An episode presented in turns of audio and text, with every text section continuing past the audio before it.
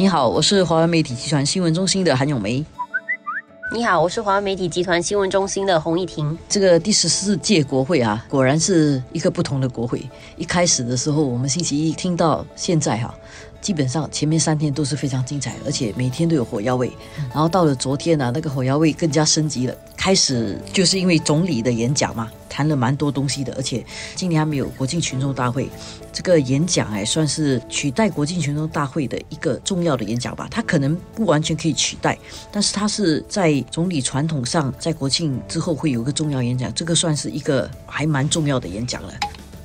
所以昨天我们就看到了，不只是总理的演讲过后，他跟国会的反对党领袖了，也就是工人党的这个秘书长哈毕丹心的交锋哦，其实也还有代表新加坡前进党的这个非选选区议员梁文辉也加入这个讨论当中了。梁文辉提了一点很有趣，他是因为总理在讲说，呃，如果大家觉得执政党还是会一样会是人民行动党，然后我可以选反对党继续。总理觉得这种想法是很危险的，因为什么时候可能就会出现的 fake result，就是意想不到的结果。但是梁文辉说。新加坡人很聪明的，新加坡人是知道我这个头啊是不会变天的，因为他是讲说，因为新加坡人知道在现在的政治格局里面，其实还是超过百分之九十的议席还是由行动党议员拿下的嘛，所以其实有一个很大的缓冲了。所以当这个缓冲越来越小的时候呢，新加坡人就会做不同的选择。我觉得这种话有一个反对党来讲也是很有趣，就是一种有一点示弱又有一点示强，你明白吗？对，就是说我是不会赢了，我不要他执政的，而且新加坡人很聪明的，不会冒冒。然导致什么人在不适应的时候就去执政了，所以我觉得这种说法是普遍啊，但是这个很有趣，很值得思考。这个说法现在抛给必担心的时候，其实就会变成一个比较严肃的课题，因为毕竟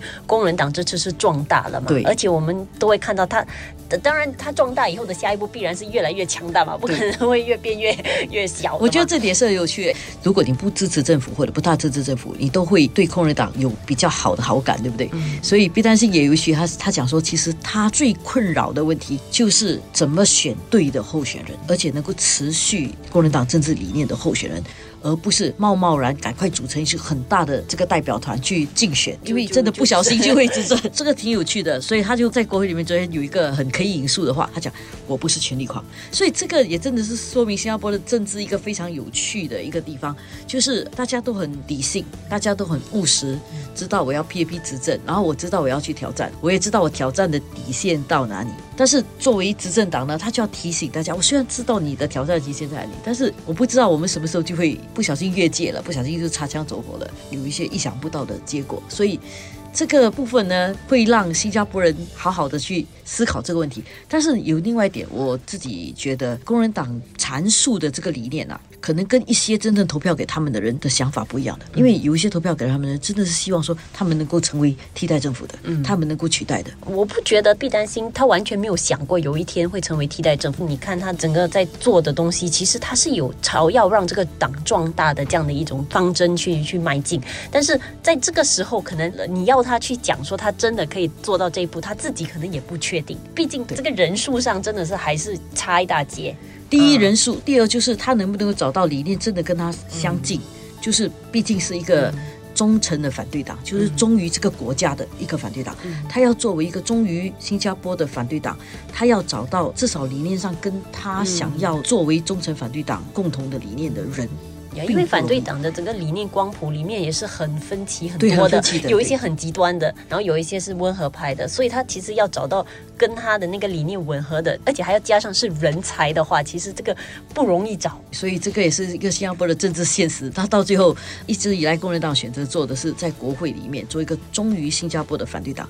而这个立场其实对他们在竞选的时候是很有利的，因为每一个新加坡人都希望自己忠于新加坡，忠诚于新加坡，但是不是忠诚于执政党。所以，如果你作为一个忠诚于新加坡的反对党，其实在政治理念上呢是。挺讨好的，让人家能够接受的。现在就是作为执政党，你要怎么去反驳这点，而且你要去回应这个忠于新加坡的反对党的这样的一种论述？我觉得是下来哈，我们在国会里面这个第十四届会会看到很多关于这方面的政治辩论。而且我觉得这个工人党要在执行这个角色方面，其实也不容易，因为就是你当然要提出质疑，然后你要有可行的替代政策。但是问题是，如果这个政策已经被反驳了，他又要怎么能够去是继续去维持他要的这个政策，还继续去 lobby 去推吗？还是他会回过来，其实去看，诶，行动党的这个政策是不是有他好的地方，他能接受吗？我觉得这个对他们自己的定位跟接下来要怎么走，其实也蛮考他们的功力的。对了，因为过去他们的议员少嘛，嗯他可以选择他支持的政策，他就不讲话。这个辩论的时候就进进，然后就过了嘛。